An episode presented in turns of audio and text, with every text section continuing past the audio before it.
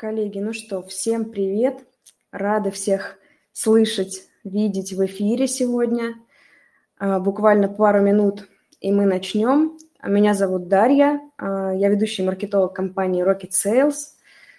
И сегодня нас ждет очень интересный а, голосовой чат, интересная дискуссия с такими именитыми спикерами, экспертами в области системности и структурности, поэтому Думаю, будет очень интересно. Я пока буквально минутку э, расскажу вам, кто у нас сегодня в эфире, как вообще пройдет эфир, да, когда можно будет задать вопросы. Э, вопросы можно будет задать голосом. Э, в прошлый раз мы пробовали формат вопросов прямо в чате, в комментариях под постом. Но как-то не совсем зашло, все-таки интереснее общаться с живыми людьми голосом, так что в этот раз мы решили попробовать так. Итак, тема сегодняшней нашей дискуссии – рабочий день предпринимателя. Спорная такая тема. Кто-то говорит, что работает по 16 часов в день, кто-то говорит, что все автоматизировал, делегировал и, в принципе, теперь не работает. Э, будем сегодня разбираться, как на самом деле у экспертов, которые придут сегодня к нам. А, кто сегодня придет э, к нам в гости? Э, Герман Гаврилов, основатель сервиса сквозной аналитики Ройстат – основатель сервиса автоматизации и менеджмента Platrум. А, Герман – большой эксперт в области аналитики маркетинга, автоматизации бизнес-процессов, один из самых системных людей, самых структурных, которых я знаю. Второй гость – Виктор Довжик, топовый партнер amoCRM, основатель компании «Интроверт». И третий эксперт – Константин Кузнецов, топовый партнер amoCRM, основатель компании Rocket Sales. А, Виктор и Константин CRM-интеграторы, а, одни из крупнейших а, интеграторов amoCRM в России, Поэтому тоже очень системные, структурные люди, которые знают, как автоматизировать процессы, как их оптимизировать. Вот сегодня они расскажут нам, как проходит их рабочий день, как они выстроили свою работу в качестве руководителей компаний. Итак, да, всем, всем привет. Я на связи. Привет, Герман. Вижу, что уже и Константин Привет. здесь. Да, ждем только Виктора. Попробую сейчас все-таки, видимо, Виктор из тех, кто работает по 16 часов в день и будет врываться в наш чат неожиданно. Давайте буквально еще там 30 секунд и начнем дискуссию. Подождем, как раз у нас активно собираются люди. Ну, так давайте потихонечку начнем. Что там с первого вопроса? Какой у нас? Ну, в принципе, давайте, да, тогда начнем обсуждать. А, рада слышать вас, Герман, Константин. А, хочется начать с такого противоречивого вопроса. Некоторые предприниматели утверждают, что работают по 12, 15, 16 часов в день. Другие говорят, что вообще там, вышли на тот уровень, когда работать вообще больше не нужно, а изредка там, появляться в компании, контролировать какие-то процессы. Какая из двух ситуаций вам ближе? Может ли вообще бизнес работать без участия собственника? Герман, хочется сначала тебя послушать, давай с тебя начнем. Ну, здесь смотри, здесь точно нет универсального ответа. Есть просто стадии компании, э, на которых нужно выполнять определенные функции. И просто чаще всего в начале компании и на, на самом старте у нас очень мало людей, и, а функции выполнять надо, поэтому собственник херачит там по 40 часов там, в день, там, да, условно. Ну, mm-hmm. то есть типа, работы очень много. А, если дальше собственника включается голова, маржа позволяет, и как бы, в общем, куша, э, котелок варит, то дальше происходит найм людей, и собственник переключается на другие функции. Например, от операционного управления, там, типа, отчетиков, э, координации и так далее, он уходит на другую роль, где ты должен там заниматься э, развитием компании, там, думать стратегии и так далее. Поэтому mm-hmm. э, здесь еще вопрос, что, что называется работать, потому что например, я не, я не сижу на, на, на текущем этапе э, за компьютером все время. Но когда меня спрашивают, сколько я работаю, я, наверное, говорю, что я работаю ну, практически все свободное время, потому что моя работа – это и подобные эфиры, это коммуникации с, с, с фондами, это разные там создание новых связей, это в конце концов просто думать о том, куда дальше двигаться и находить какие-то новые там возможности. Просто мне кажется, это ну, то есть без включения, понятное дело, на какую-то функцию компания вряд ли расти будет активно. с включением в определенную функцию рост будет меняться. Наверное, какой-то такой ответ. Хорошо, спасибо. А, интересный такой момент, действительно, что считается работой, потому что иногда, ну, грубо говоря, э, лежишь в ванной, думаешь про работу. Это работа? Ну, я думаю, если целенаправленный процесс, то да, вполне себе. Просто, видишь, опять же вопрос, а какая, э, что нужно компании? То есть, если компании нужно не знаю, звонить в холодную, а ты лежишь в ванне, ну, наверное, это не очень правильная работа, ну, хотя, может быть, является этой работой, просто от компании не нужно. Но когда, например, например, сейчас, если я пойду звонить в холодную или рисовать там лендинги, наверное, я буду работать, могу хоть 16 часов работать, просто вряд ли это будет эффективно. Наверное, сейчас будет более эффективно, если я буду знакомиться с новыми людьми, с новыми инвесторами, с новыми партнерами и устанавливать эти связи, нежели там сидеть в холодную звонить, звонить чему-то. Или, например, а, думать о том, и где и как искать там, нов, ну, там усили, как, как усиливать команду, искать новых людей сильных. То есть, мне кажется, это будет более правильное действие, нежели буду сидеть там, типа, и в холодную звонить. Круто. Константин, что, как у вас обстоит, э, обстоят дела с этой историей? 16 часов или вообще не работать? Я, я э, с Германом полностью согласен, что нужно сначала определиться с самой фразой, что такое работа и что является, да. И то есть, например, предприниматель за день принимает очень много всяких решений, то есть направо пойти или налево, там, а, не знаю, по системе мотивации, по какой-то тактике, их очень много, и это тоже является работой. То есть тут не обязательно количество времени решает, а скорее качество, то есть тех решений, которые предприниматель принимает. Но из моей практики мы очень сильно заморочились на старте и э, трекали время. Мы до сих пор его трекаем, все, абсолютно всей командой. Ну, измеряем, кто сколько времени провел там за компьютером, на работе. Э, есть довольно большая погрешность, потому что сложно измерить э, время, когда ты там едешь в машине и в Телеграме кому-то отвечаешь на какие-то сообщения или голосовые пишешь. Сложно на встречах время изменять, но измерять. То в целом, вот э, из моего опыта прям 160 часов в месяц, ну ладно, 180, это прям вот предел, который у меня вообще, не знаю, пару раз в жизни, наверное, был.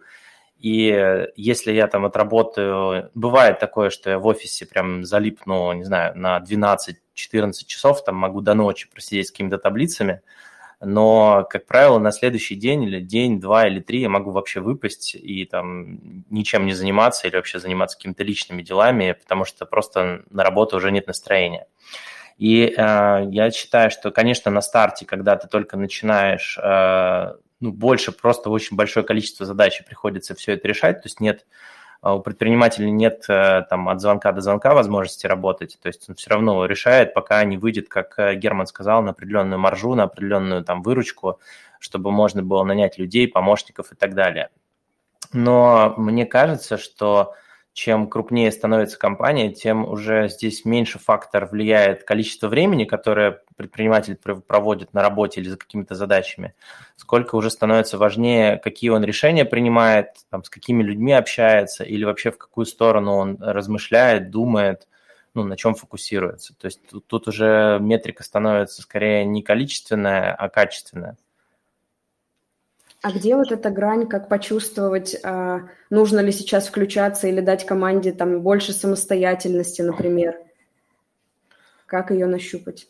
Ну, есть такое понятие, когда собственник душит команду, то есть он постоянно приходит, накидывает, накидывает, накидывает еще задач, допустим, и команда просто не успевает, то есть, э, ну, такой затор становится, пробка появляется в системе, и иногда нужно дать э, команде выдохнуть. Вообще, ну, то есть э, предприниматель такой идейный человек, который постоянно генерит что-то новое, у него новые идеи, и тут важно не перегрузить команду и дать ей отдыхать иногда. То есть э, я иногда специально там не выхожу из своего кабинета или специально не приезжаю на работу, потому что понимаю, что вот ребята сейчас работают, а если я прибегу, им еще накидаю сверху, то у них там, э, ну, они меньше сделают. Я здесь, честно говоря, порассуждал бы про трекание результата. То есть, вот Костя говорил, что он там мерит время. Uh, у меня тоже были такие мысли раньше, что мерить время, там что-то там замерять. Но на самом-то деле ключевая штука мерить, наверное, не время, а результат. И вопрос, когда нужно подкидывать идеи, а когда нужно остановиться, это, собственно, в динамике результата, собственно, видно и будет. То есть, когда мы понимаем, что а, у нас там тот результат, который мы хотим, он не соответствует правде, надо что-то, что-то, тот результат, который мы хотим, он не соответствует э, факту, то тогда мы должны что-то делать. И вот что-то, что-то делать, это и есть изменение. Либо мы погружаемся в процесс и его там усиливаем, либо, наоборот, мы из него выходим и даем команде работать. Вот. Но, опять же, здесь очень важно осознавать, какой уровень менеджмента в компании есть. Потому что можно бесконечно говорить о том, что людям нужна свобода, но если там рыбки работают, то как бы свобода, со свободой там ничего хорошего не будет. Это, знаете, вот история про э, бирюзовые команды, само, самоуправляемые все эти штуки. Ну вот mm-hmm. недавно тоже был на одном из, из конференций, обсуждали эту тему. Ну и как бы это все работает, э, когда у нас есть понятные очень цели, понятные результаты, когда люди там думающие. Вот. А если там люди не думающие, то нам будет очень тяжело и отдавать им свободу, и э, как бы и отпустить их в свободное плавание. Поэтому здесь тоже очень важно понимать, кто у тебя работает, каким образом. Герман, у тебя сейчас компания построена по какому принципу? Она в ней есть какие-то признаки бирюзовой организации?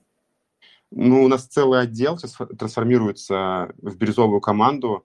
Это отдел клиентского сервиса, где как раз, как раз типа люди из разных компетенций, там поддержка, аккаунт, интеграторы, возможно, в будущем добавятся еще какие-то функции. А, они, группы, отвечают за счастье клиента. И вот, например, конкретно для клиентского сервиса, мне кажется, это у нас очень хорошо будет работать и уже показывать хорошие результаты. Но, например, для всей ком- компании я думаю, это, ну, как бы, я бы, я бы хотел бы, чтобы так было, но я думаю, это не в текущем году может произойти. Вот. И не факт, что всегда это, это может случиться на 100%. То есть я бы хотел, бы, чтобы наша команда, э, все больше и больше людей были в бирюзовых вот этих коммуникациях, но допускаю вариант, что не для всей команды это может работать. Спасибо. Вижу, что к нам присоединился Виктор. Виктор, рада вас видеть, слышать и видеть ваше имя в этом чате. А, разговариваем с коллегами про то, сколько работает предприниматель. А, есть те, кто работает по 16 часов, или, по крайней мере, так говорит. Есть те, кто говорит, что вообще там может уже выключаться из процесса, все так построил, здорово и автоматизировано. Какая у вас ситуация, к чему ближе? Да, привет. А, у нас э, и так, и так. Я одновременно не работаю и работаю 16 часов. Сейчас поясню, почему. А, есть э, разные циклы жизни организации, когда ты там стартуешь какой-то новый бизнес, или ты его стартовал, но он как-то очень-очень быстро растет, и ты в этом привлекаешь, э, в этом участвуешь очень сильно, ты, конечно, очень много работаешь. Просто потому, что тебе нужно много работать, чтобы догонять рост. А, вот. Но когда бизнес перестает так супер клево расти, и при этом ты смог построить какую-то команду из среднего менеджмента, то есть из сильных руководителей, которые а, работают с тобой, то ты начинаешь э, кайфовать, можешь уехать в отпуск, можешь там приходить раз в неделю. И сейчас мы живем, ну, я живу в парадигме, когда у меня есть э, понедельник э, каждой недели, когда я полностью в интроверте, у меня где-то 6-7 встреч с ключевыми людьми э, в интроверте, и больше я там не появляюсь. Ну, кроме чатика. А остальные 4 дня, 4-5 дней, скажем так, а, в неделю я трачу на стартапчик новый, где я сел про WhatsApp. И там я, конечно, работаю много. Слушай, привет.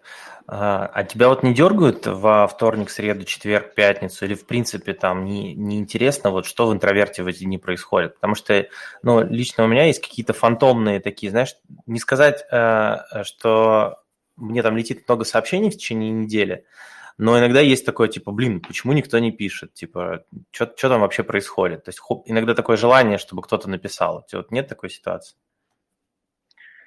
А, слушай, да ну все, все пишут, какие-то мелкие вопросы прилетают, просто они много времени не отнимают.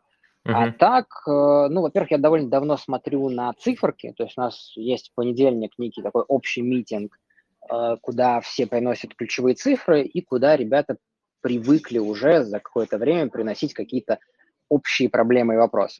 То есть там сидит человек 10 в общем, начиная с руководителей отделов, все сидят на общем митинге в понедельник и там друг другу задают какие-то вопросы, я там скорее как такой модератор в каком-то смысле принимаю финальное решение там, где надо. Хотя я, например, вот в этом году я на них вообще перестал ходить. Они там сами уже. А, на, на понедельник ты имеешь Ну, вот на, на, на общую планерку понедельника. Uh-huh. Я хожу на личные, не хожу на общие. Uh-huh. Почему меня это не сильно донимает? Наверное, у нас вот в отличие там от э, Германа, я, у нас бирюза может быть только это самое. Э, бирюзовый цвет только у диктатуры может быть.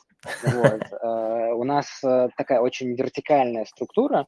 Мы используем модель условно юристов и консалтинга, когда каждый новый level кратно лучше и больше, чем предыдущий – это априори создает такую очень авторитарную структуру.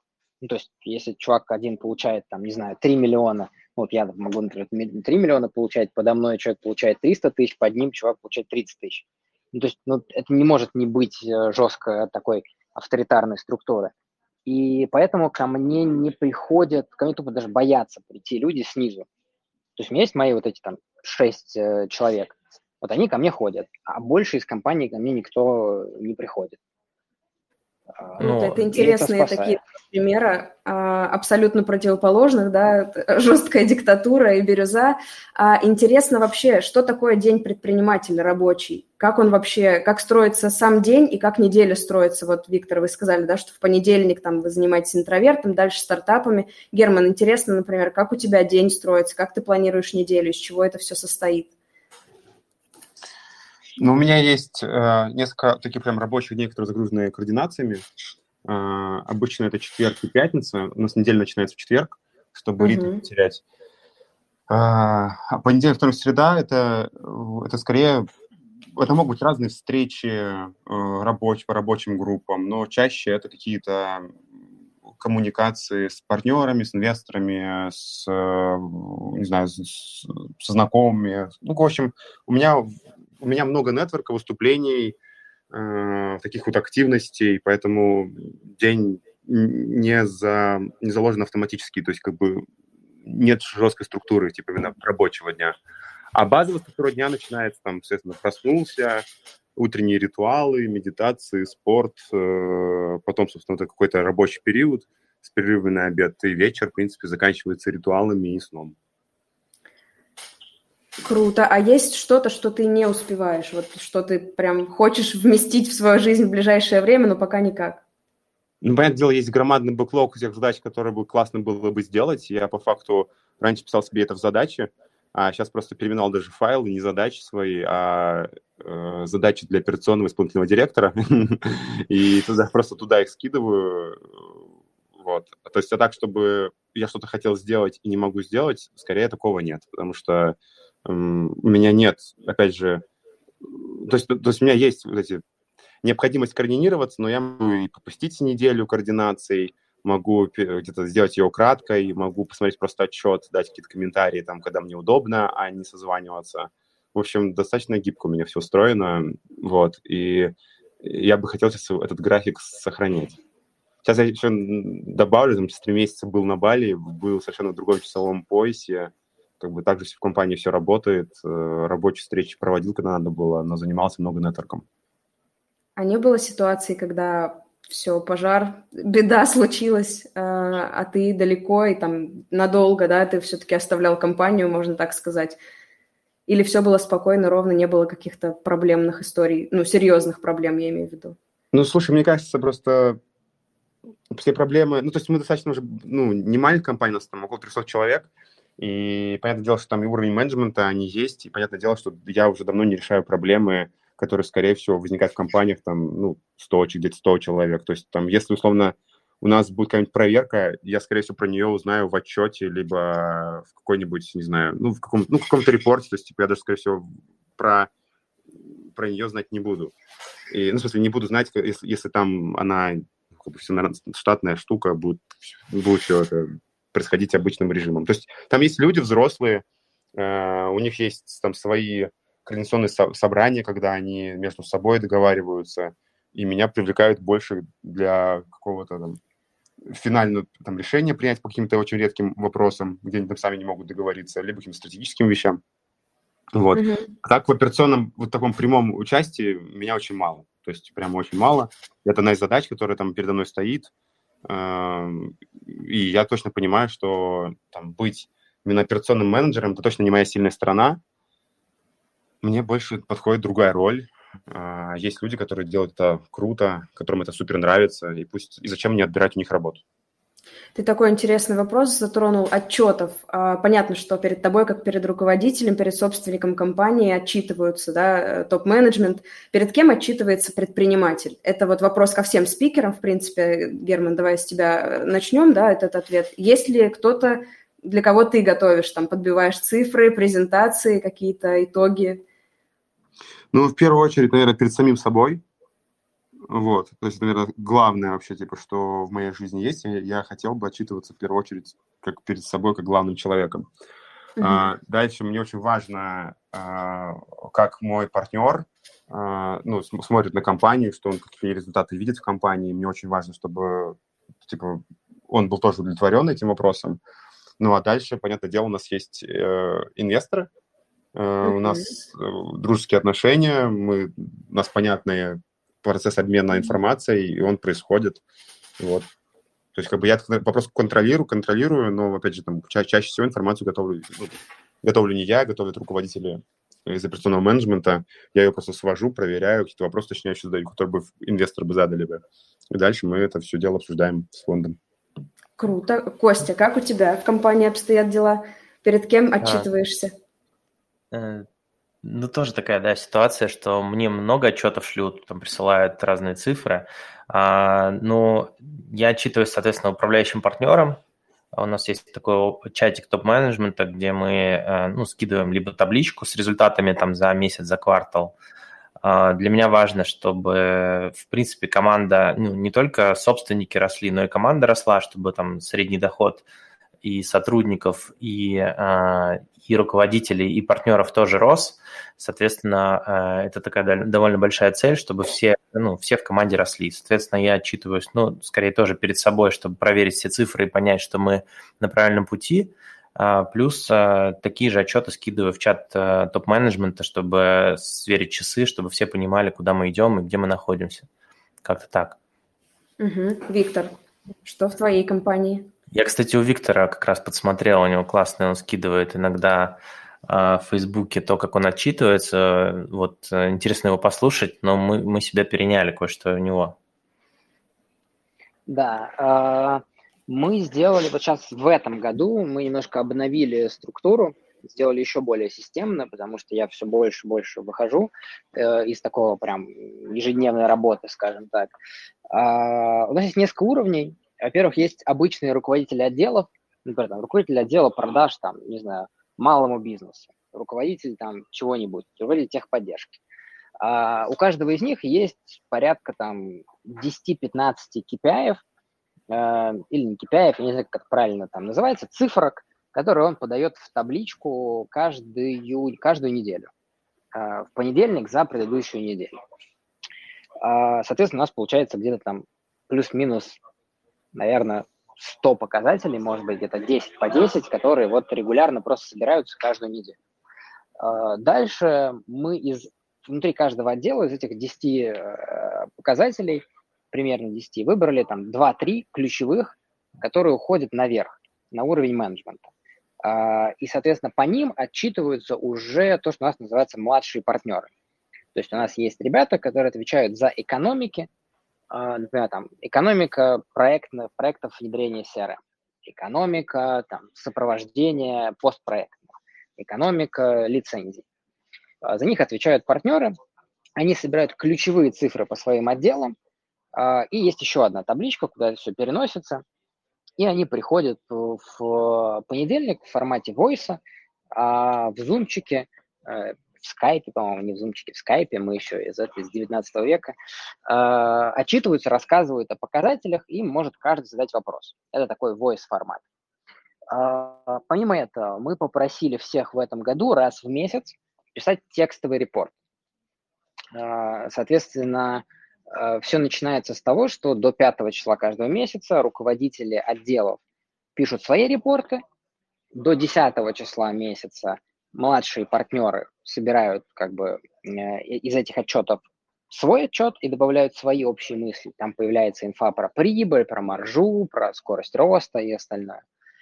И до 15 числа, компилируя все это, я делаю отчет перед типа советом директоров, куда я пишу это. Вот. Как мы собрали совет директоров, э, мы, э, ну, мне повезло, что у меня есть еще сооснователи. Я типа не единственный, поэтому мы из них собрали, я перед ними отчитываюсь. Вот, несмотря на то, что у меня там контроль, типа 57% интроверта у меня, э, я перед ними отчитываюсь. И это на самом деле очень важная штука. Э, если у вас нету партнеров, надо как-то придумать кого-то, перед кем отчитываться. Э, потому что я не очень верю вот в это сам отчет перед самим собой. Перед самим собой, ну, сам собой ты скорее рефлексируешь над чем-то. То есть ты много думаешь, смотришь финотчеты и так далее. Но вот именно отчитываться надо перед кем-то. Можно найти кого-то, кому эти отчеты присылать. Э, друга, там, не знаю, инвестора какого-нибудь стратегического, попросить ему раз в месяц присылать отчеты о своем успехе. Э, кого-то еще, не знаю, ну, в сфере услуг, наверное, тяжело. Обычно это либо инвесторы, либо какие-то стратегии, с которыми ты договариваешься раз в месяц раз в квартал рассказывать о своей жизни. Э, ну, примерно так это работает у нас сейчас. Круто, интересно. А, я бы хотела еще, Константин, чтобы ты рассказал, а, в компании Rocket Sales есть, мне кажется, интересно будет послушать про а, систему отчетов в формате портфелей. Буквально хотя бы пару слов. У нас мы тоже по отчетам заморочились.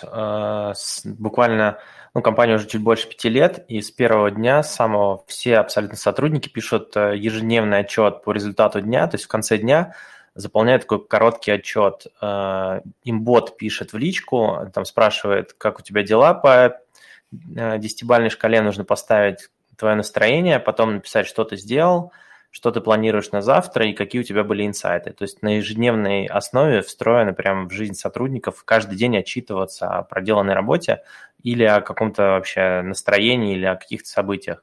Потом еженедельно руководители отчитываются по... А, руководители проектов отчитываются по своим проектам, а руководитель, ну, а директора, топ-менеджмент отчитываются по своим портфелям. То есть мы, у нас получилось собрать как а, внешние проекты, так и внутренние в портфеле.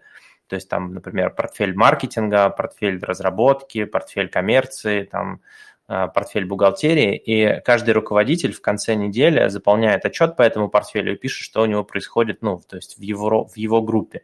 Таким образом, то есть есть э, регулярный менеджмент еженедельный, и на планерке мы как раз обсуждаем э, не устно, то есть стараемся не уходить в дискуссии, в принципе просто можно почитать отчет, причем его видят все остальные руководители, они на него подписаны, и быстро обсудить какие-то только проблемные моменты или какие-то вопросы.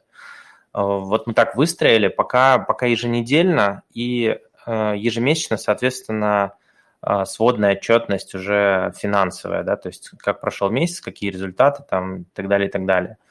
Вот какая-то такая история довольно хорошо работает, ну, мне, по крайней мере, нравится. То есть раньше мне приходилось по каждому проекту контролировать ситуацию, а сейчас в отчете, в принципе, я вижу динамику по всему портфелю. У нас есть интересный вопрос. Мне тут уже в личные сообщения пишут, э, что хотят задать вопросы. И я бы хотела, чтобы э, Герман э, попробовал на него ответить. Так, сейчас я включу. Карен, вы можете задавать вопрос. Включите микрофон. Всем привет. Если честно, не разобрался еще, как работает Telegram. У меня такой вопрос. Спасибо за предоставленное слово. У нас молодая компания, мы 4 года работаем, успешно развиваемся, но у меня, к сожалению, мы за границей работаем, у меня нет друзей, коллег, с кем можно пообщаться с предпринимателями. Я хочу понять э, ответ на такой вопрос. Вот мы 4 года работаем, очень я вовлечен по уши все это время в, в операционку очень много, очень много работаем там в день, 10, 14, 15, 16 часов. Как долго вообще обычно это длится в простущих компаниях? К какому времени уже должны отработаться какие-то процессы, как-то все э, становиться на рельсы? Какой срок э, вообще обычно у ребят по рынку, как это происходит? Спасибо. Угу, спасибо. Герман, расскажешь? Да, мне сложно давать такие общие ответы. Наверное, во-первых, если нравится работать, наверное, глупо этим заниматься. Ну, то есть, и, и, если это нравится, это первое, да, такой, типа, одна, один из вариантов ответа. А, второе, как только ты понимаешь, а, этим не нужно заниматься, как только ты понимаешь, что есть люди, которые компетентны, эти компетентны это могут делать. А, это второй, да, такой типа критерий, что этим надо переставать заниматься. Так какой может быть третий, третий критерий? Когда есть те функции, которые надо делать, а ты их не делаешь. То есть, например, э, как вот приводил пример, да, с холодными звонками.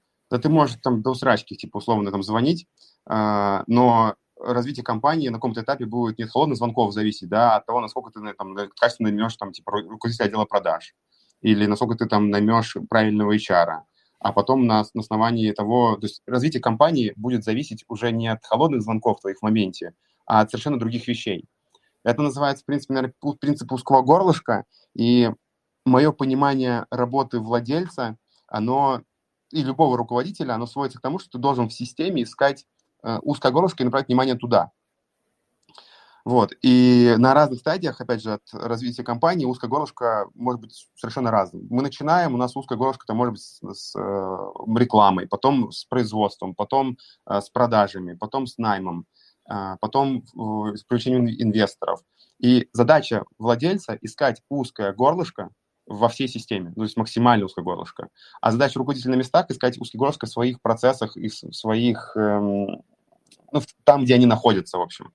И если вот таким образом действовать, то, то компания будет развиваться. Что я думаю, одна из задач там, владельца, да, это развитие компании, ну, и там движение к ее цели, и поэтому надо работать узким горлышком.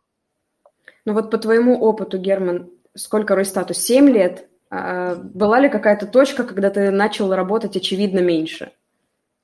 Я сейчас не могу сказать, что я, очевидно, меньше работаю, просто работаю в другом направлении. То есть, типа, mm-hmm. я, понятное дело, вначале, ну, понимаешь, я сидел там, лендосы верстал, там, прорабатывал какие-то какие коммерческие предложения и думал, и верстал, верстал сам, да. Ну, окей, я сидел там по 16 часов, верстал.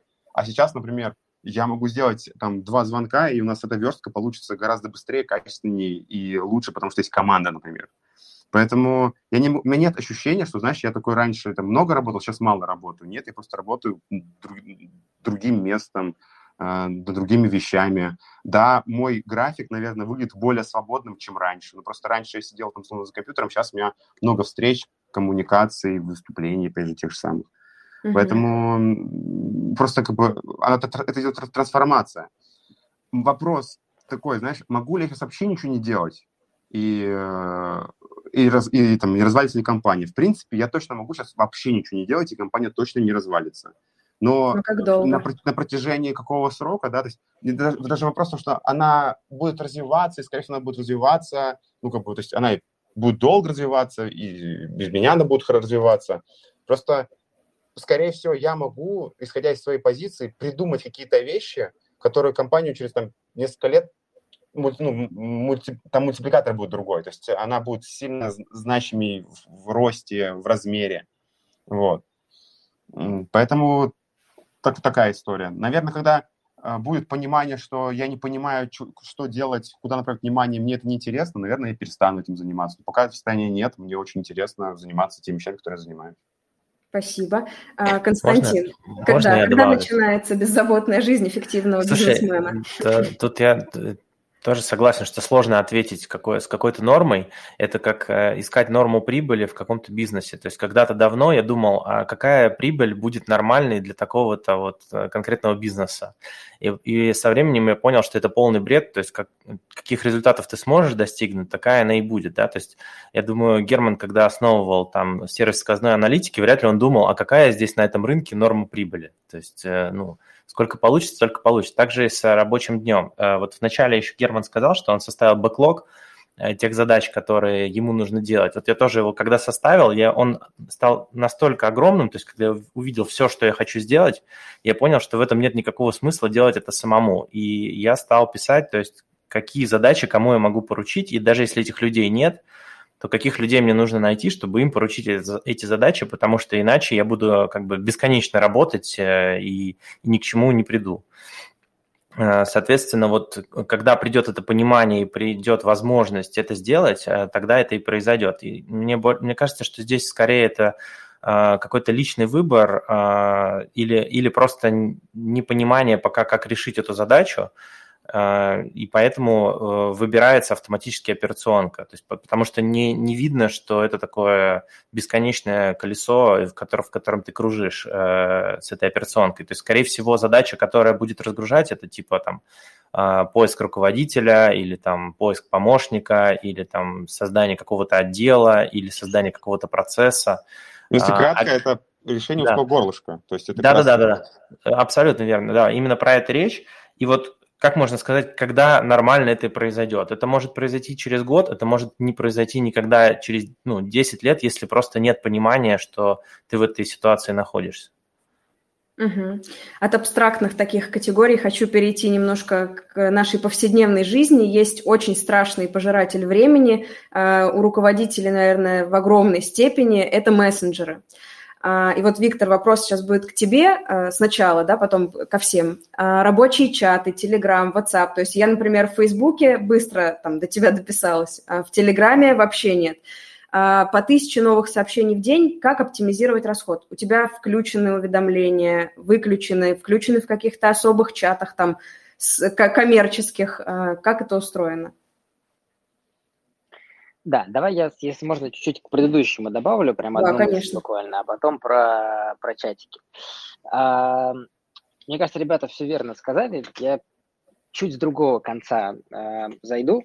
Кажется, что вот человек, я, к сожалению, не запомнил имя, кто задавал вопрос, он сказал, что... Карен. Р, Карен. Работаю много, и бизнес растет. Вот мне кажется, что если бизнес растет, все клево, надо не париться. Париться надо, когда работы много, а бизнес не растет. Вот это ну, он может проблема. расти медленно. Ну, то есть, например, он же может расти быстрее, если там топ-менеджмент выстроить или что-то найти другое. То есть, да, да, нет, я имею в виду, растет, это значит, что он там, ну, условно, там 50-100% в год, э, то есть, ну, прям, прям растет. Э, если он прям растет, то я бы скорее бы не парился и работал бы много, и ничего даже не оптимизировал. Типа, работает, не трожь. Делай все, что надо. Оно само придет. То есть, ну, надо понимать, что растущий бизнес, э, там априори из-за того, что больше людей, появляются руководители, ты вынужден их нанимать, э, они тебя освобождают ресурс. Намного проблемнее, когда ты много работаешь, а не растет. Это значит, что ты что-то не то делаешь просто. То есть нужно также продолжить много работать, но делать что-то другое или как по-другому. Э, такая вот мысль. Давайте к чатам, а то можно здесь долго. Да, кажется, давайте, давайте. А, отвечая на вопрос про чаты. А, ну, в общем, не дописалась ты в Телеграме, но написалась в Фейсбуке, потому что в Телеграме у меня уведомления выключены, а в Фейсбуке не выключены. А, как это у меня работает? А, у меня выключено все, где есть что-то, кроме именно мессенджера. Проблема Телеграма, там каналы.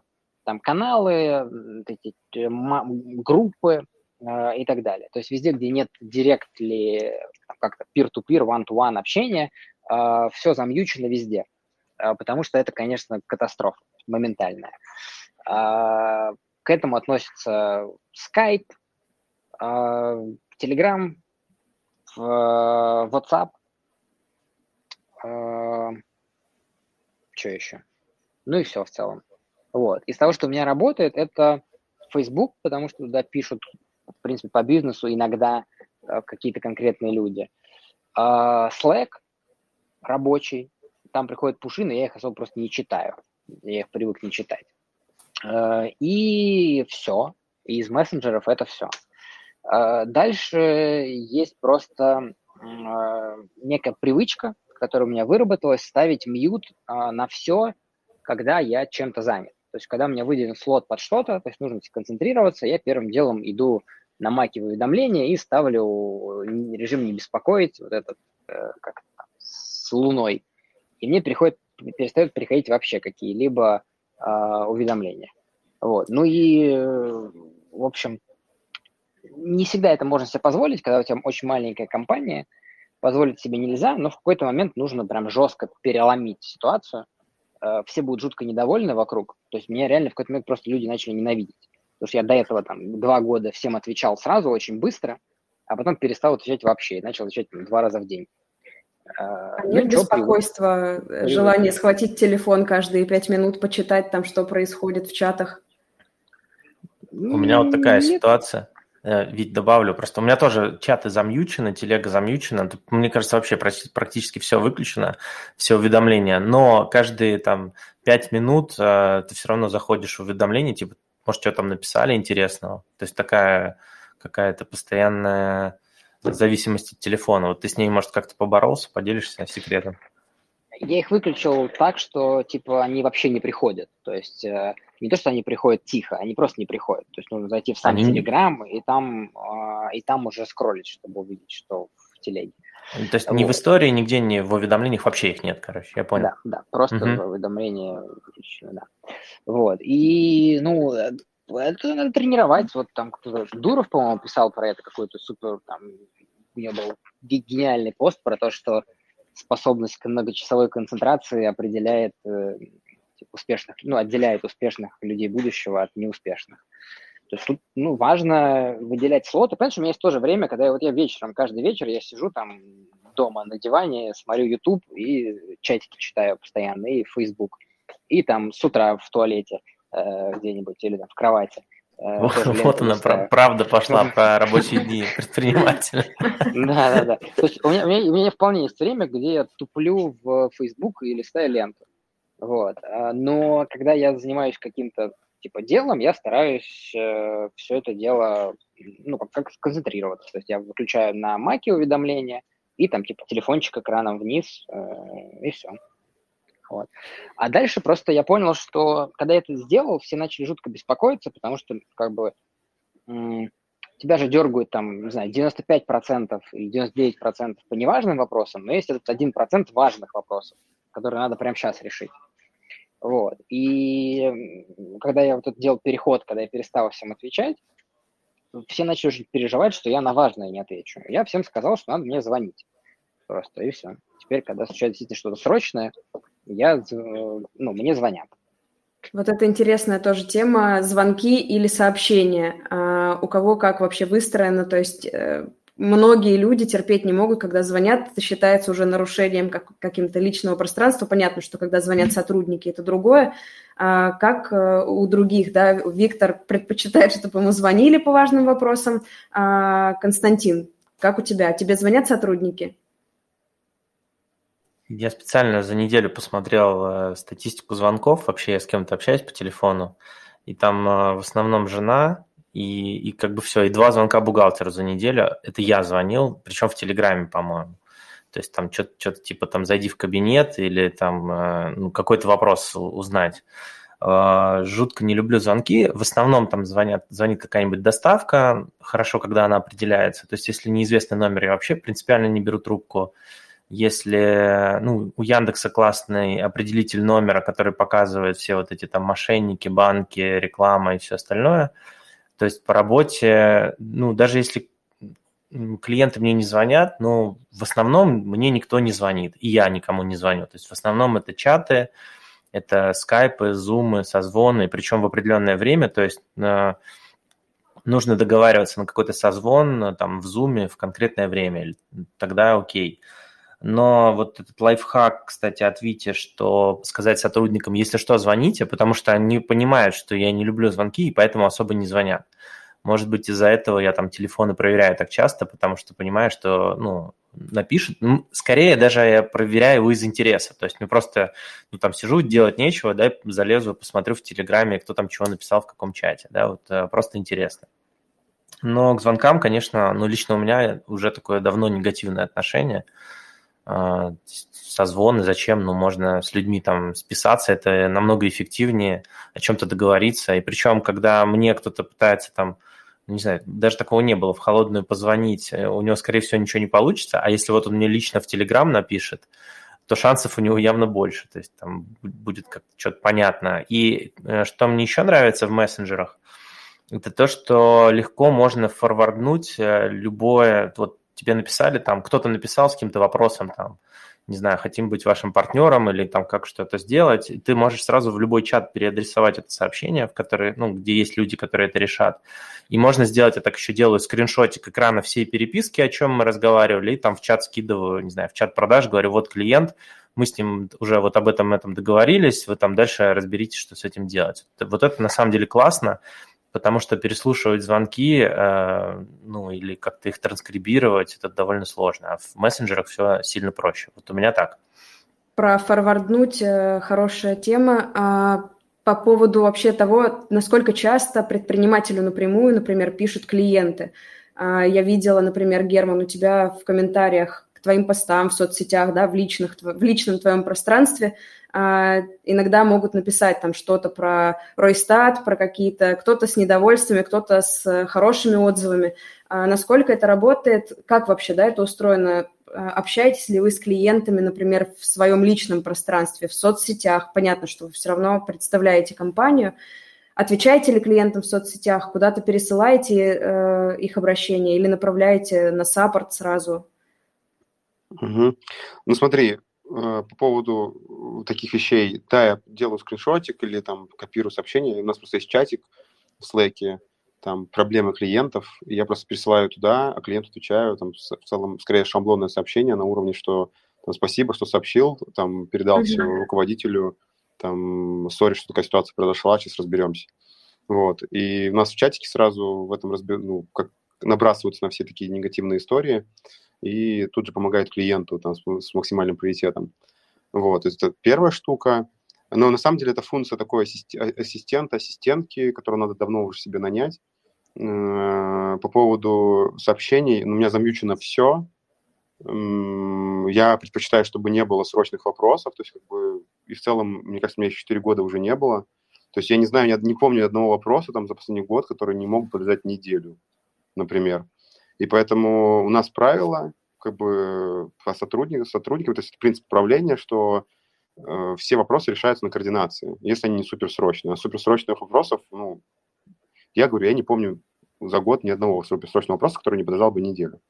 В итоге все вопросы могут решиться вполне на координации.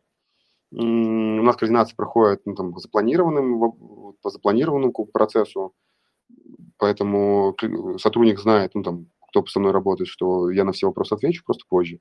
И понятно, что человек может написать какое-то сообщение, но если он пишет мне сообщение, он понимает, что я могу два дня отвечать, и это как бы это всех устраивает. Вот. Чтобы срочно... Ну, а есть какой-то канал? Чтобы срочно mm-hmm. связаться, э, ну, наверное, можно позвонить, просто какого-то такого правила не было, не, не было, потому что таких проблем, в принципе, ну, не было. То есть, да, у меня есть привычка проверять сообщения, когда там вечером, и что-то я там, или там просто есть такой как бизнес-процесс в течение дня, когда я сажусь и разбираю там всю входящие, все входящие, вот, но мне входящих очень мало, в принципе, прилетает. Ну, то есть, потому что, ну, там же, опять же, руководители довольно-таки высокого уровня решают свои вопросы сами. Ну, смотри, на входящие внутри компании у тебя есть руководители, а вот, например, а, соцсети, да, твой блог, YouTube, когда вообще, ну, то есть там руководители не смогут за тебя, и там ты коммуницируешь с да, аудиторией. Ну, я просто выбираю время, и когда мне комфортно, я отвечаю. То есть там, ну, в смысле, если мне написали что-то в Инстаграме, я не бегу и не отвечаю сразу. То есть, и, условно, как э, Витер сказал, да, в каких процессах он сидит, листает ленту, ну, в принципе, у меня такие же процессы. Э, это может быть за едой, это может быть э, в такси, просто хочется, не знаю, побивать время, сидишь, отвечаешь на эти комментарии. Но опять же, по, по мне это все делегируется ассистенту, давно надо делегировать. В ближайшее время, скорее всего, сделаю. Угу. А по я поводу... Тут, э, я, ага. Сейчас, подождите, я смеюсь над тем, что никогда не думал о том, что есть такой бизнес-процесс в компании, листание ленты. Э, и действительно, действительно, бывает там встреча какая-нибудь идет, часа два, все замьючено, в фокусе общаешься, со встречи выходишь, такой телефон открываешь и пошел так, так, тут что, тут что, тут что, там, ну, листаешь чаты, там, Facebook, еще что-то, Instagram. Не думал, что это прям такой бизнес-процесс. Для меня... Ну, в смысле, просто меня... уделяешь время и... Ну, да, да, да. Когда нужно, типа, этим занимаешься. Но, опять же, я давно не помню срочных вопросов. Угу. Вот. У меня ощущение еще, что и Виктор, и Герман, и Константин довольно активно вообще а, в медиапространстве, в интернет-пространстве представлены. Они и соцсети ведут, и YouTube, э, видео, а, где, ну и понятно, что здесь нужно личное ваше присутствие, чтобы, например, записать видос. То есть, Герман, ты сейчас ведешь и телеграм-канал, и YouTube-канал, и свои соцсети. А где найти на это время? Как, кто генерирует этот контент? Ну, у меня, скорее всего, этим пока я занимаюсь. И мне это фан, это типа как моя, ну, это, это одна из моих функций, то есть именно как, как рабочих функций, э, YouTube конкретно. Telegram mm-hmm. это тоже такой, не знаю, для меня это просто жизнь, то есть как бы, это не знаю, это работа или не работа, для меня это жизнь, то есть типа прикольно видосики типа записывать. Да, там полдня уходит, я как бы ставлю себе это в календарь, выделяю полдня, все, провожу это, это, это мероприятие.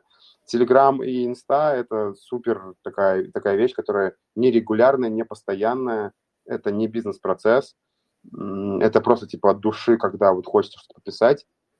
У меня был раньше человек, который писал посты системно. Ну, в целом, позитивная штука, но глобальной разницы я из этого не увидел. Ну, был какой-то человек, который нужно было менеджерить, какая-то энтропия увеличивается. В общем, мне это не очень понравилось.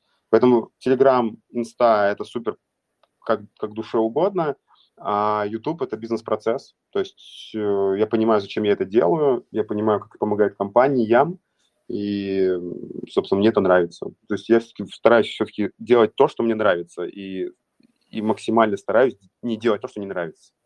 Пока ну, YouTube, а YouTube нравится, этим занимаюсь. Ну вот YouTube – это регулярная сейчас история? То есть как часто выходят видео?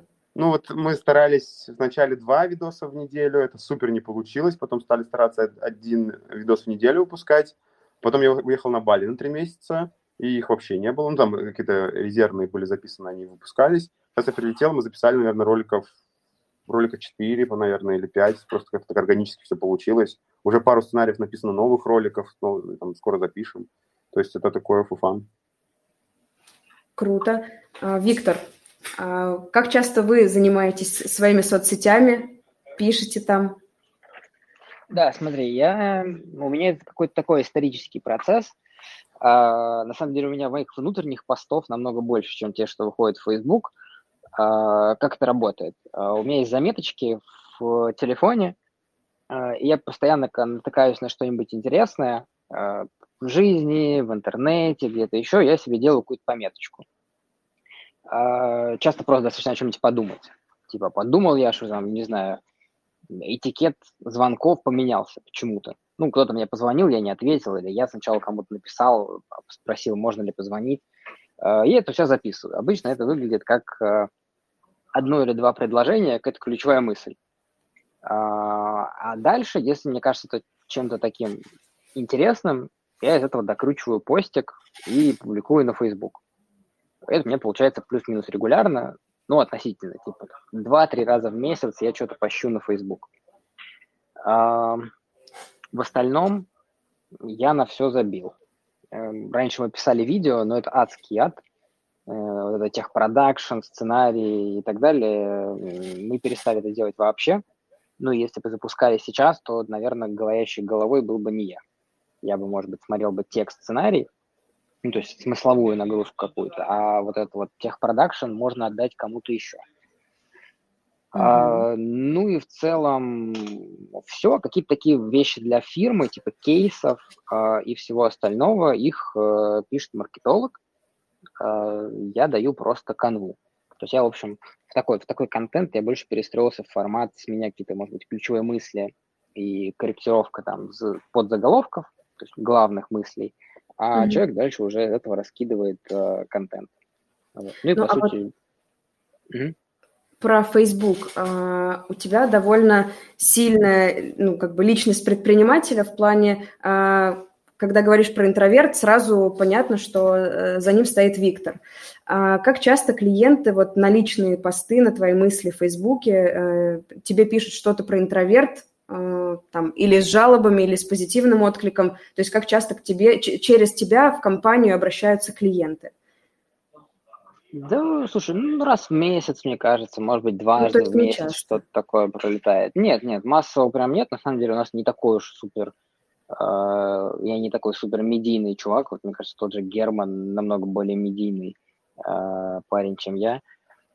Вот, хотя потихонечку тоже это приходит.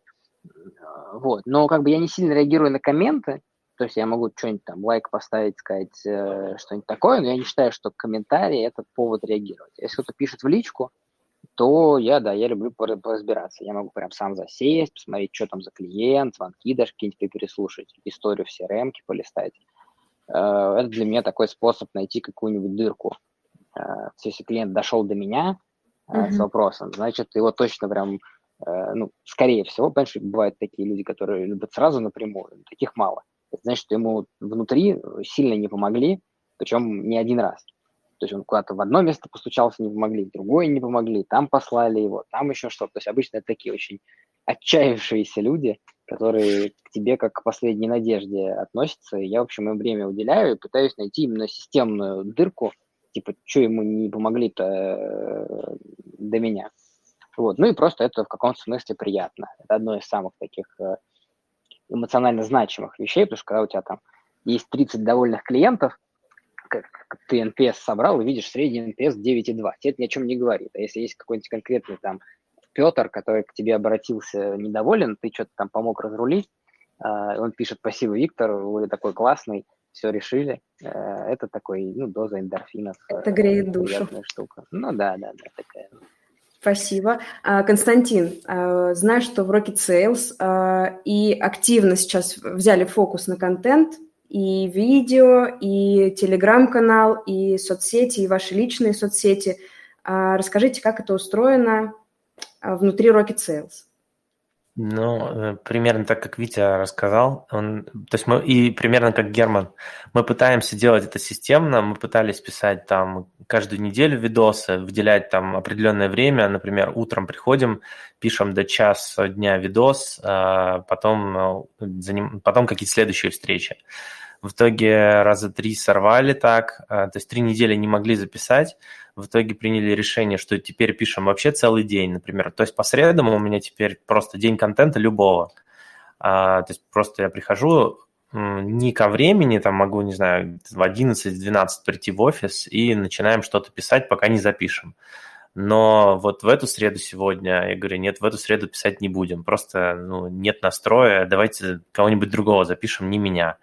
То есть хочется делать это прям каждую неделю регулярно, ну, как это, не знаю, у всех блогеров а, в Ютубе модно, типа каждую неделю по видосу, а фактически э, даже при наличии свободного времени все равно как-то не, не получается организоваться, не получается, какой-то креативной где-то энергии не хватает, где-то, не знаю, там настроения нет, э, где-то не готов сценарий или еще что угодно – но в целом я считаю, что нужно прям четко выбирать э, там, например, вторник, среда, дни контента и остальное ничего не планировать. То есть если, э, ну, вот Керман сказал, что у него это прям фофан, у меня, к сожалению, пока прям фофан не получается. То есть я понимаю, что это классно, мне это нравится, это нужно делать, но пока это не происходит легко, потому что, вот как Витя сказал, это вообще очень сложно, и я с ним согласен, но весь этот продакшн, все это нормально снять, сделать.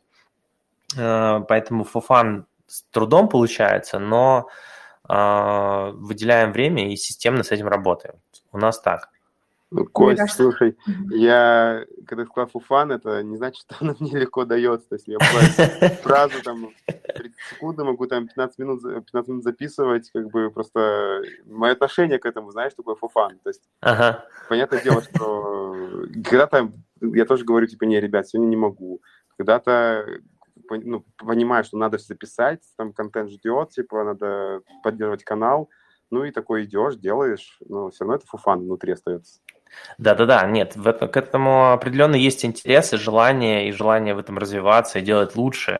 И, в принципе, нужно заниматься только тем, что нравится, или, ну, как бы выбирать какие-то события, которые нравятся. Это же то, что хочется делать, просто когда не получается, это, конечно, немного обламывает. Круто, когда э, все три эксперта здесь, мне кажется, не про количество, а про качество, и мне кажется, это тоже влияет на отклик, да, который контент, который вы пилите, вызывает у людей, которые вас слушают и читают. Я, например, помню, э, один раз мы с Германом э, выпускали э, совместный пост, и минут, наверное, 30 э, мы выбирали смайлики. Но это просто к слову про отношения, да, что не просто ради количества, не штамповать контент, а делать его от души, да, когда хочется. Эффект получается совсем другой. Так, если а по потом этой просто сейчас э, там видос, когда смотришь, у любого там YouTube-блогера все так идеально четко, вот, а когда смотришь продакшн, то есть мне не, не было очевидно, что на продакшене можно час тупить, то есть у нас там мы пишем видос, потом я такой, так, мне надо час помолчать, и я вот просто не, не знаю, что дальше говорить. И ну, потом на продакшене смотришь, все как будто так легко вообще получилось идеально, а в реальности, ну, то есть э, по-разному бывает. Да, давайте перейдем э, от продакшена, от соцсетей к такой теме э, полезных инструментов. Сейчас очень много всяких э, инструментов софта, да, который помогает э, предпринимателю оптимизировать рабочее время, личное время, там, таск-менеджеры, календари, майндмэпы, какие-то Google сервисы. Э, можете назвать какой-то топ-5 или, может быть, их меньше, какой-то топ инструментов, которыми вы каждый день пользуетесь и думаете, о, круто, что этот инструмент у нас есть. Виктор, давай с тебя начнем. Я буду это самое, самый, самый тупые дедовские инструменты. А, бумажка А4, Супер. ручка Паркер а, к ней. Это, не знаю, один или два считать. Можно считать за два. Бумажка и ручка. Это один, два. А, заметки на айфоне. Так. Google календарь. Что-то еще пятое надо, да? Ну, не обязательно. Коммуникации. Ну, все, наверное, из инструментов. Э, из инструментов я думаю, что все. Ну, типа Zoom, Zoom Call. Это, наверное, не совсем инструмент э, для управления, но тем не менее. Какие-то, скорее, да. такие регулярные встречи с подчиненными, можно так это назвать обзорно. То есть нет никаких трекеров э, времени в приложениях? Час сидел в Инстаграме? Не-не, это, это Костя. Нет, у меня iPhone трекает, я захожу иногда, такой типа, а, столько я сижу, да, в этом самом Фейсбуке. Ну, понятно все, ладно. Э, и все. Ну, то есть, э, нет, часики, часики я не треку.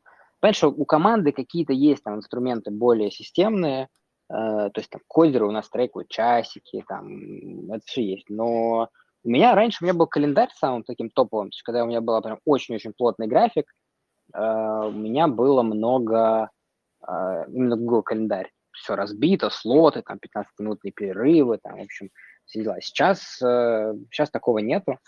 Ну и вообще, мне кажется, вот очень правильно Герман здесь сказал, чем у тебя больше компания, тем ты больше начинаешь решать задачки более такие сложные, требующие, скажем так, серьезного погружения.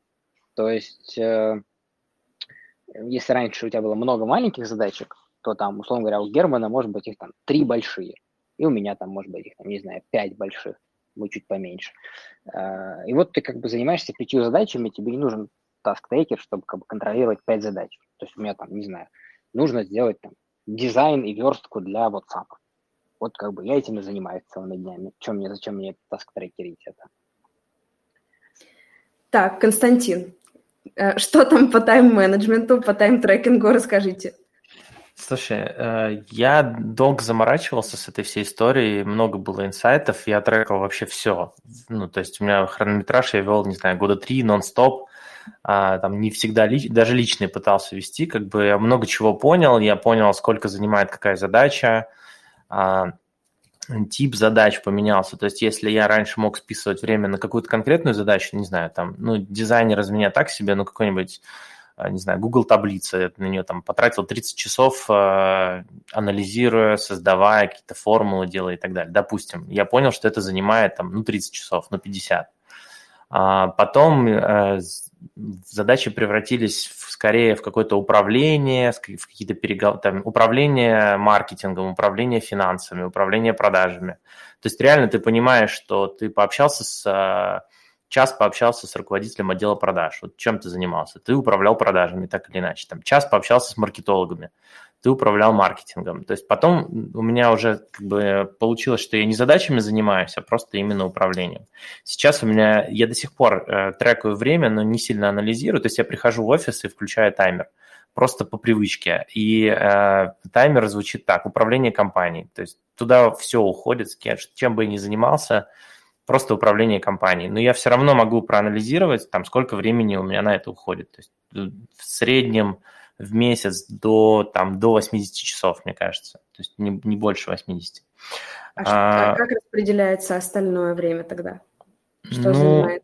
Ну, семья, там, ребенок, э, спортзал, э, выходные я не работаю, там, вечером тоже мало работаю. То есть ну вот когда успеваю доехать до работы и включить таймер, вот такого накапывает за месяц, ну, часов, наверное, 80.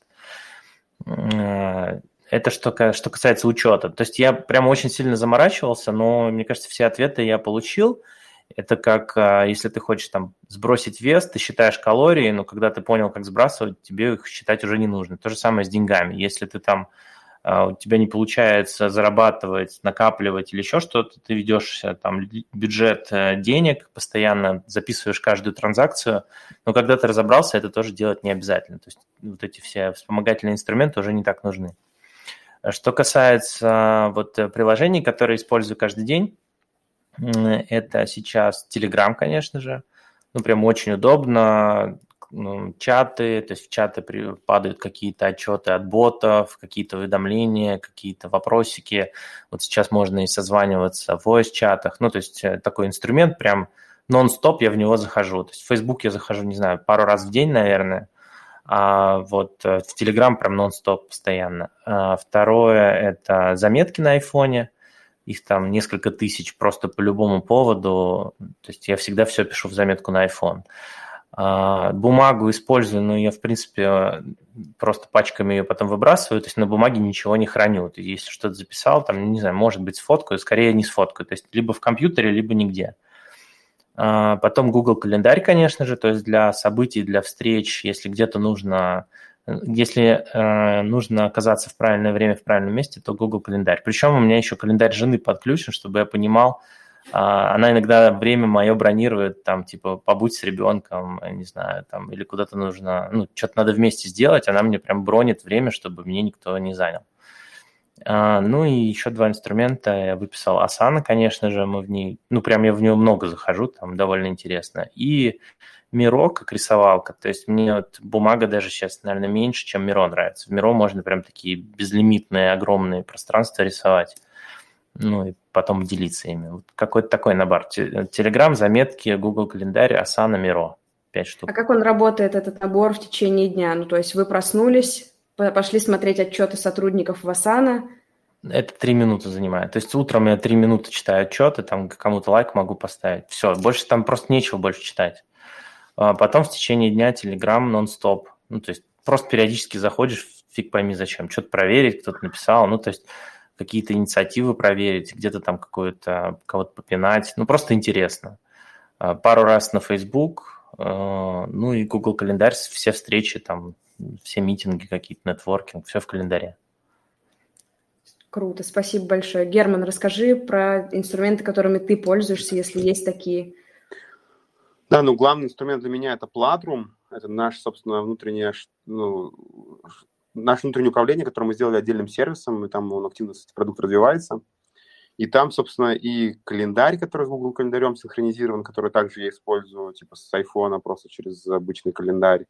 А, там и задачница, и в целом я записываю то, что я делал. Просто там это не на уровне, там, типа, сделать сайт, да, не такие задачи, а там у меня встреча с одним, встреча с другим, а, вот, например, на наше мероприятие записано было, там, встреча с таким-то человеком, просто там встреча, встреча, встреча, в основном какие-то рабочие группы там может записаны быть. Вот. И в Платруме там, собственно, и отчетность по сотрудникам, и планы по сотрудникам. То есть, когда я координируюсь, это главный инструмент, который я использую для всего.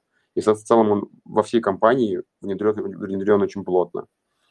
А, а так, понятное дело, это всяких мессенджеров, почту и так далее, даже перечислять не буду. То есть из такого целенаправленного инструмента, да, это Платрум. Спасибо. А, мы уже потихонечку приближаемся к финалу нашей беседы. Если у кого-то есть желание задать вопрос, буквально один-два, я думаю, мы выпустим в эфир, поднимите руку. А, пока спрошу, мне тут тоже в личку прилетело про утренние и вечерние ритуалы. Герман, ты говорил, да, что у тебя есть. А вообще, ну, понятно, что там жизнь с таким уровнем ответственности за компанию, это стресс и напряг. Что вообще держит, какие ритуалы – какие-то фишки, не знаю, особенности, занятия, хобби, что держит, заряжает? Герман, а, ну, подъем. А дальше, так, это, это успех уже. А, то есть дальше идет а, либо, ну, то есть дальше идет медитация, и она идет разным, ну, она бывает разной. А, это опять же, когда там мой типичный день. Под медитацией это бывает, там, не знаю, медитация золотого шара, раздувание его, это может быть просто дыхательная практика какая-то. Ну, то есть совершенно разные вещи, которые я могу от, э, от настроения как бы экспериментировать. То есть это бывает от там, 5 минут до 40 минут, наверное, были их дольше, эти практики. Потом это зарядка. А, если зал с утра, то зарядку не делаю, сразу иду в зал, либо в бассейн. То есть спорта у меня, в принципе, много в жизни. И обычно он всегда с утра. Вот. Потом а, могут быть гвозди, поставить на гвоздях. И, собственно, вот эти ритуалы, это, скорее всего, такие вещи, там, это и практика благодарности, и разные медитации, и просто музыка потанцевать, ну, всякое, все, всякие такие вещи, которые я иногда делаю. То есть мне вот важно там первых два часа, наверное, после того, как проснулся, это не сразу вписываться там а, в телефон и в какие-то такие вещи, а это все-таки заниматься собой и уделять себе время. Вечером, в принципе, та же самая история. Стараюсь там, в телефонах не залипать. Это может быть просто ритуал Э, в виде, в виде просмотра сериальчика и обнимашек, а это, или это может быть э, просто те же самые медитации, там практика благодарности, какой-то анализ дня, то есть в зависимости от, от дня это что-то что происходит. Что-то происходит, но часто разные вещи. Вот. А утро и вечер это во сколько? Вот, то есть во сколько начинается у тебя день, во сколько заканчивается? Ну, сейчас у меня график немножко сместился, я стал поздно просыпаться. А, то есть 7-8 просыпаюсь, стараюсь ложиться там в 10 в 11. То есть это, опять же, какой-то базовый такой день. Раньше это было еще раньше, ну, в смысле, э, раньше я раньше просыпался. Вот, понятное дело, есть исключения. То есть, например, там не на днях я записывал там интервью, мы закончили там почти в час ночи, ну, понятное дело, что я встал там типа в 9. Ну, примерно, стараюсь вставать пораньше. Вот, мне это, это точно нравится. Круто. А Константин, во сколько у тебя я, начинается я день? послушал Германа и понял, как я скучно живу. У меня нет гостей по утрам. Блин, я даже записал себе, чтобы почитать какое-то раздувание золотого шара. Я правильно услышал? Слушай, это я так называю. То есть я не знаю, как это называется, называется официально. Это механика, это просто я вокруг себя представляю некий такой, ну, знаешь, как будто я в шаре в каком-то там, знаешь, мыльном пузыре, и с каждым выдохом я его надуваю, надуваю, и представляю, что когда он надувается и выходит за рамки комнаты, там, подъезд и так далее, когда он соприкасается с каким-то любым человеком, человек улыбается. И я просто миллиард этих улыбок в итоге начинаю ощущать и радоваться, и вот это все. То есть это какая-то чисто моя вещь, я не знаю, это какая-то официальная медитация или нет. Угу. Слушай, Главное, что работает. И нет, я делаю. Штуки. Я, поним... не, я прекрасно понимаю, о чем речь, это суперские штуки, на самом деле. У меня их просто не так много в жизни. А, Даш, ты мне, да, передала слово? Да, а, да, да. У меня э, я, я думаю, что я занимаюсь медитацией довольно много, но по-своему. То есть я могу там, не знаю, два часа в ванне пролежать, просто там слушать воду и что-то о чем-то думать. Не знаю, о чем мне записать следующий видос или куда там направлять компанию. И такое может быть спонтанно. Это может быть, не знаю, в будний день в три часа дня я могу оказаться там в душе и залипнуть и просто стоять. Или где-то куда-то поехать и ехать, ездить по городу. Или просто в офисе тихо посидеть и что-то там подумать. Вот. С точки зрения распорядка дня я не пытаюсь рано вставать. Ну, то есть я могу встать в любое время, в которое нужно, если там нужно, не знаю, на самолет. Я никогда не опоздаю, если нужно на поезд. Я там в 3 часа ночи встану, в 2, ну, как нужно.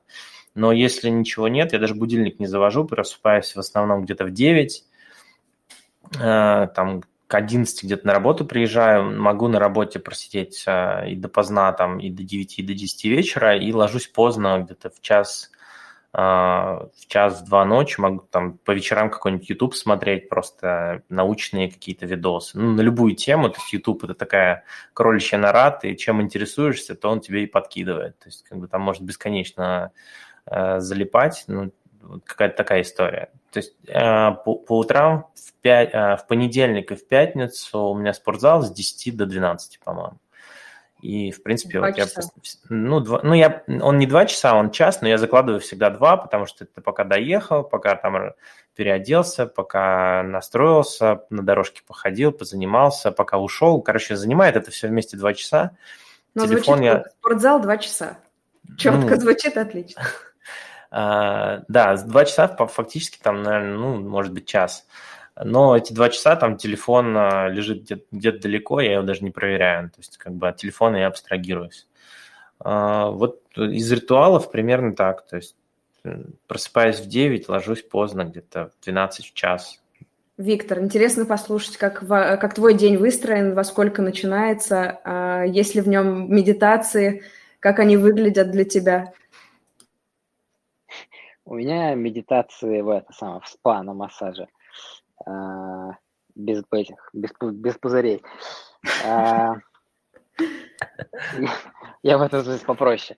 А, слушай, ну, у меня похоже на Костю, мне кажется, во многом. Я встаю где-то часов в 10 у меня звучит будильник. Где-то час-полтора я туплю дома. Ну, там, собираюсь, моюсь, э, туплю в телефон – что-то завтракаю и так далее. И в офисе я бываю где-то в диапазоне там с 12 до часу, наверное, вот примерно я приезжаю в офис, а, дальше работаю на жопе ровно в офисе часов до 8, наверное, иногда до 9, иногда до 6, по-разному. Ну, скорее, наверное, в целом типа с 12 до 8, вот так. Это 8 часов, да, классический. Э, рабочий день. Я при этом не обедаю. Э, почему так исторически очень редко обедаю э, в рабочие времена. Ну, бывает иногда обеды, но обычно либо это встреча какая-то, либо без обеда.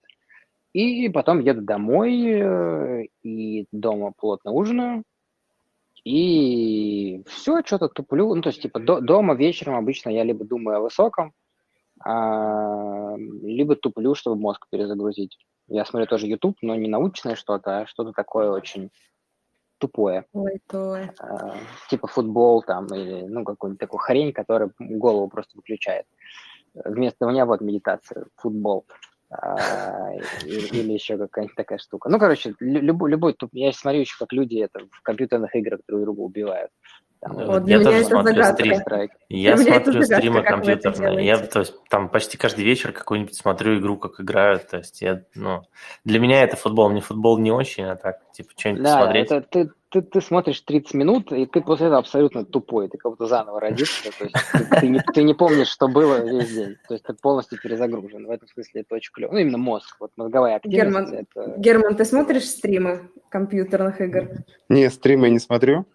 Э, у меня много научпопа, да, в Ютубе.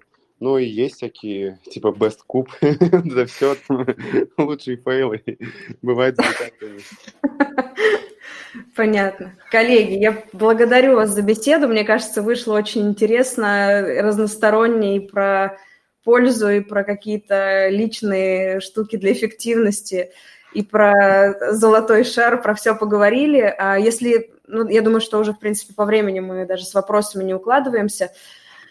А, что я поняла, в принципе, за сегодняшнюю беседу, что предпринимателей, жизнь предпринимателя а, довольно неплоха, в ней есть настоящая жизнь, простые человеческие радости.